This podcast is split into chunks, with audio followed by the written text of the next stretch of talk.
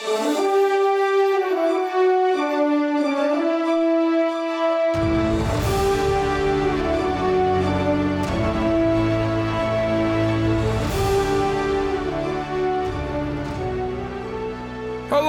and welcome back to Archives of Fabella Daily, the podcast that parents just don't understand in a magical world. Today is February 7th, equal to Aquarius 19th. Books are available on Amazon. Please rate and review the podcast on iTunes or wherever you listen to your podcasts. And hit that subscribe button for more great stories right in your feed. February 7th, 1795 is the date the 11th Amendment to the United States Constitution is ratified. But in the magical wonderland of Fabella, kids took the ultimate fantasy a little too far. I'm Dylan Foley, and this is Archives of Fabella.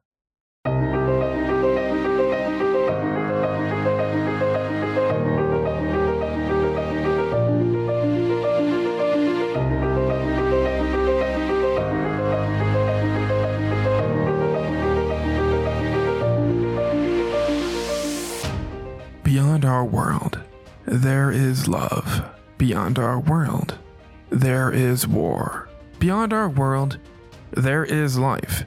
Beyond our world, there is Fabella. Aquarius 19th, 5795, FY Fabella year, equal to February 7th, 1795, AD Earth year.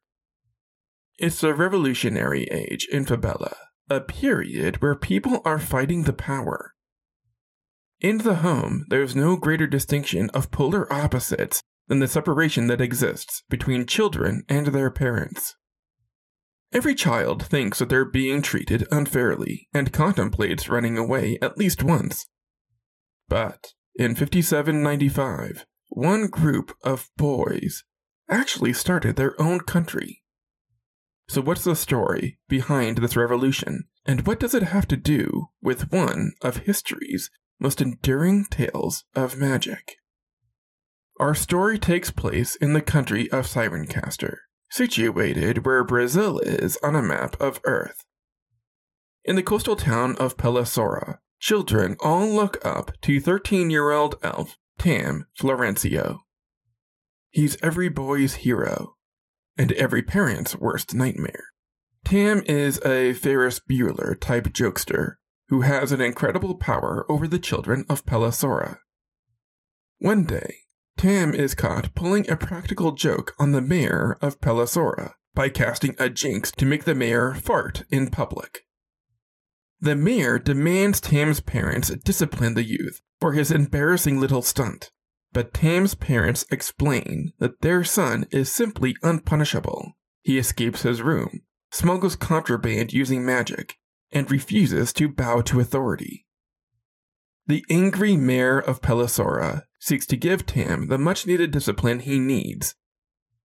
Wizards for St. Terra's Academy of Magical Arts and Sciences are called to take the youth to their boarding school and show him how to be a responsible adult.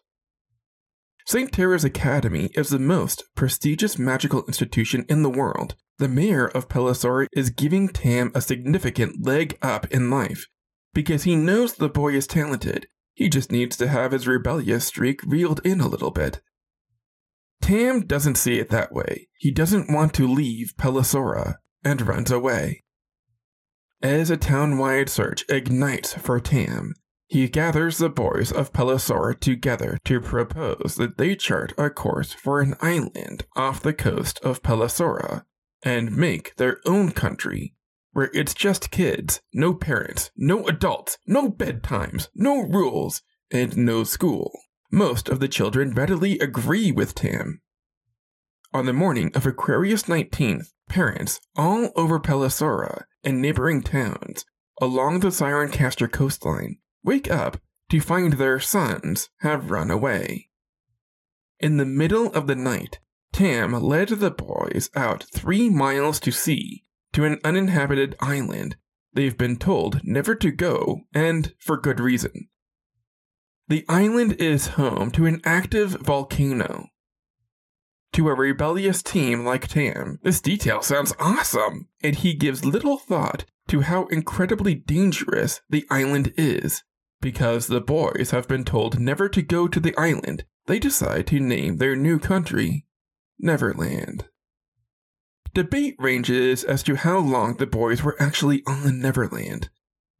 Formal record taken by the historians as an actual account of what they called the Youth Rebellion stated that the boys were only on Neverland for about three days. Somebody saw one of the kids on the island and their parents went to pick them up and haul them back for a spanking. Thus ended the Youth Rebellion and the grand experiment of Neverland. Tam consistently maintained that they were on Neverland for an indefinite amount of time.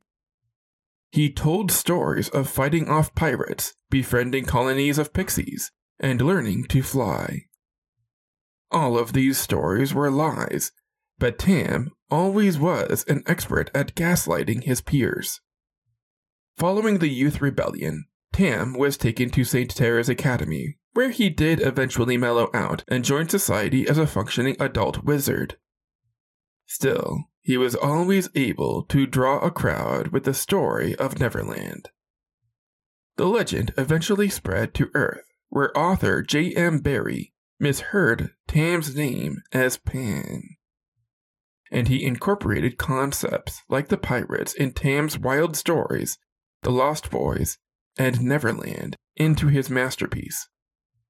Peter Pan, or The Boy Who Wouldn't Grow Up, premiered at the West End Playhouse in London in 1904.